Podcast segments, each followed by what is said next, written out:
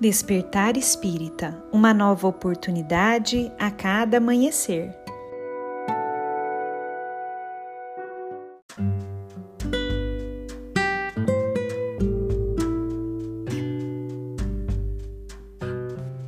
Sejam muito bem-vindos, amigos queridos, para mais um Despertar Espírita.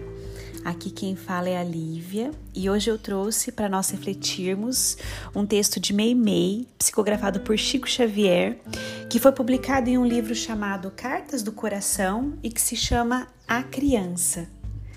Nele, Mei Mei nos diz o seguinte: A criança é o dia de amanhã solicitando-nos concurso fraternal Planta nascente é a árvore do futuro que produzirá, segundo o nosso auxílio, a sementeira. Livro em branco exibirá depois aquilo que lhe gravarmos nas páginas agora. Luz iniciante brilhará no porvir, conforme o combustível que lhe ofertarmos ao coração.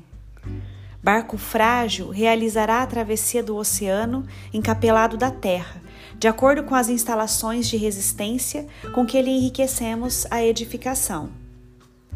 Na alma da criança reside a essência da paz ou da guerra, da felicidade ou do infortúnio para os dias que virão. Conduzirmos, pois, o espírito infantil para a grande compreensão com Jesus é consagrarmos nossa vida à experiência mais sublime do mundo, o serviço da humanidade na pessoa dos nossos semelhantes, a caminho da redenção para sempre.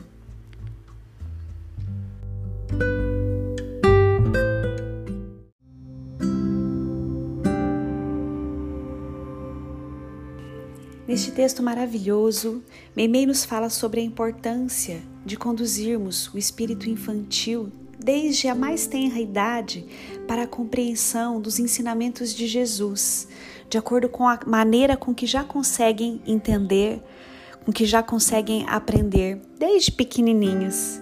Pois, como diz Meimei, na alma da criança reside a essência da paz ou da guerra, da felicidade ou do infortúnio para os dias que virão.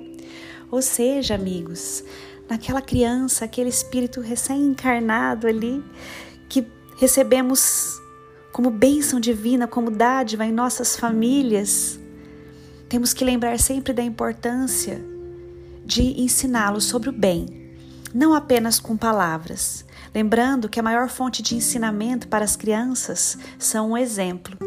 Brinco que crianças são como esponjinhas que vão absorvendo tudo que vem ao redor.